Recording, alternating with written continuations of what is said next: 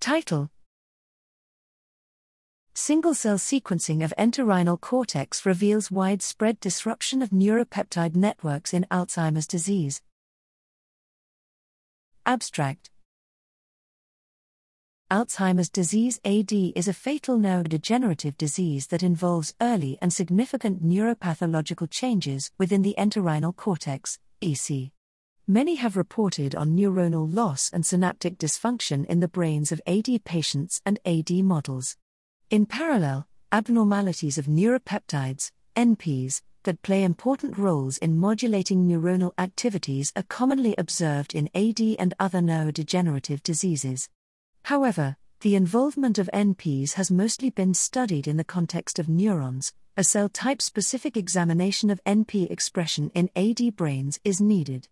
Here, we aim to examine the NP networks in the EC of AD brains using single nuclei and bulk transcriptomic data from other regions in the temporal cortex, focusing on the gene expression of NP and their cognate G protein coupled receptors we find that NP genes were expressed by all major cell types in the brain, and there was a significant decrease in the quantity and the proportion of cells that express NPs in ADEC cells.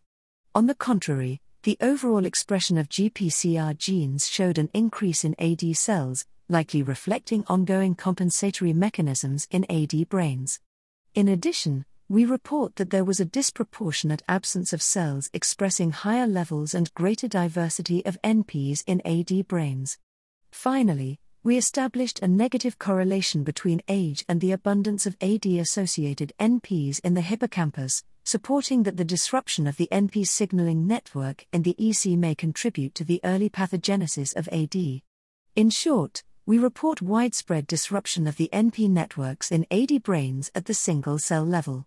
In light of our results, we hypothesize that brain cells, especially neurons, that express high levels of NPs may exhibit selective vulnerability to AD.